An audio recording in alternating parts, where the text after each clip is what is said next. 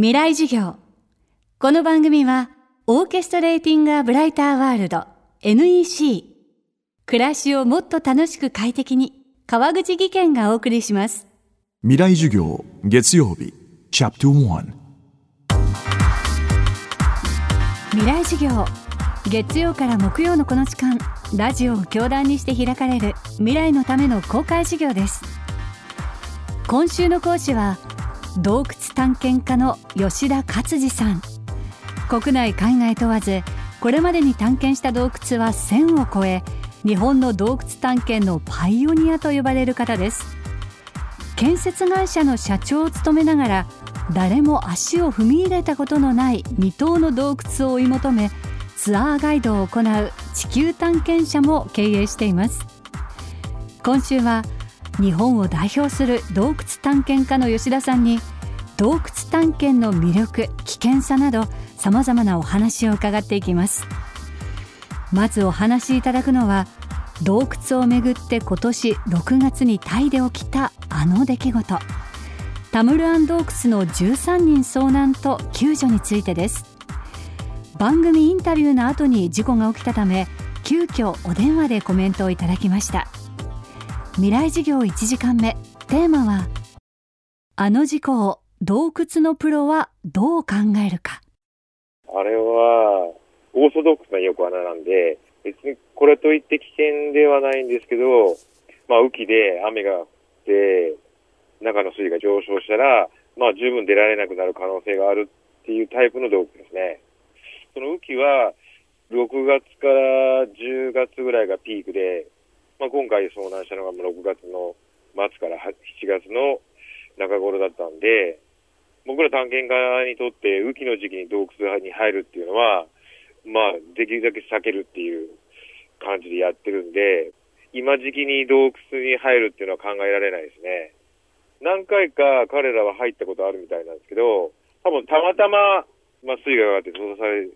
た状況にななってなくて、出れたっていう状況で、まあ今まではちょこちょこ入ってきた人もいると思うんですけど、僕らの、まあ、探検家の世界では多分、洞窟のことがあまりわからない人が入ると、こういうことになるっていう、まあ、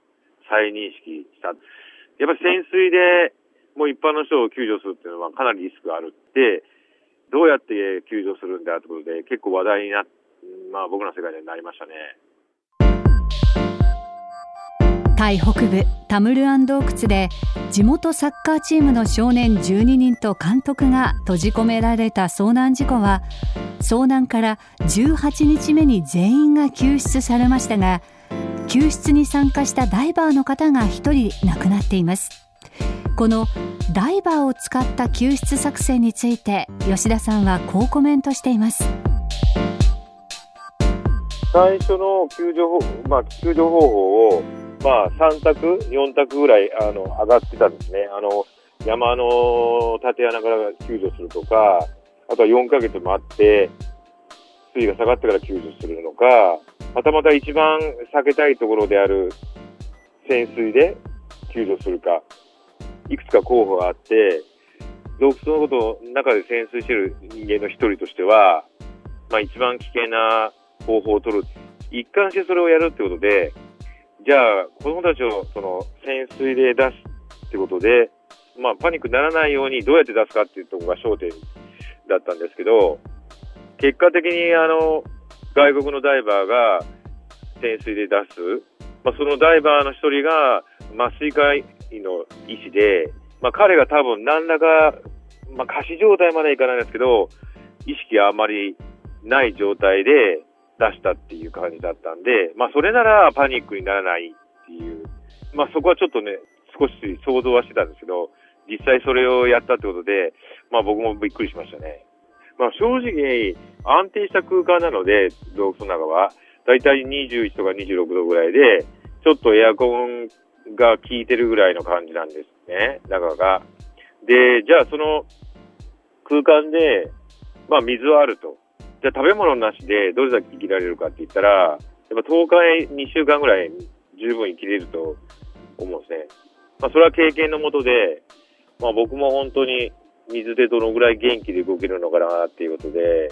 1週間ぐらい食べずに2回ぐらいやったんですけど、全然元気で、まあ、だからじっとしてれば、まあ、10日から2週間ぐらいは全然元気でいられるっていう、と思いますね。はい。洞窟になぜ行くかって聞かれると、やっぱりその未知未踏の世界は洞窟しかないってことで、そこを探検していく。まあ、その中には何、まあ、学術的に貴重なものもあるし、まあ、いろんな、こう、あまり見られないものがいっぱいある。そういうものがあるところが、まあ、洞窟で、それはリスクはあるんですけど、なるべくそのリスクを軽減できるように、まあ、いろんな準備とか、いろんな装備を使って、入念な計画のもとにあるんですけど、まあ、冒険心とか探検心で支えて、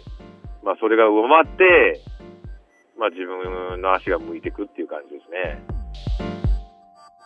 今週の講師は洞窟探検家の吉田勝次さん。テーマはあの事故を洞窟のプロはどう考えるかでした。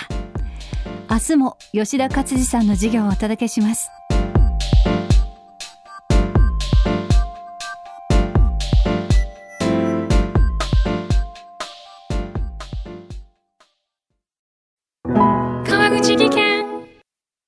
階段での転落。大きな怪我につながるので怖いですよね。足元の見分けにくい階段でもコントラストでくっきり。白いスベラーズが登場しました。皆様の暮らしをもっと楽しく快適に。川口技研のスベラーズです。未来授業。この番組はオーケストレーティングアブライターワールド NEC 暮らしをもっと楽しく快適に川口技研がお送りしました。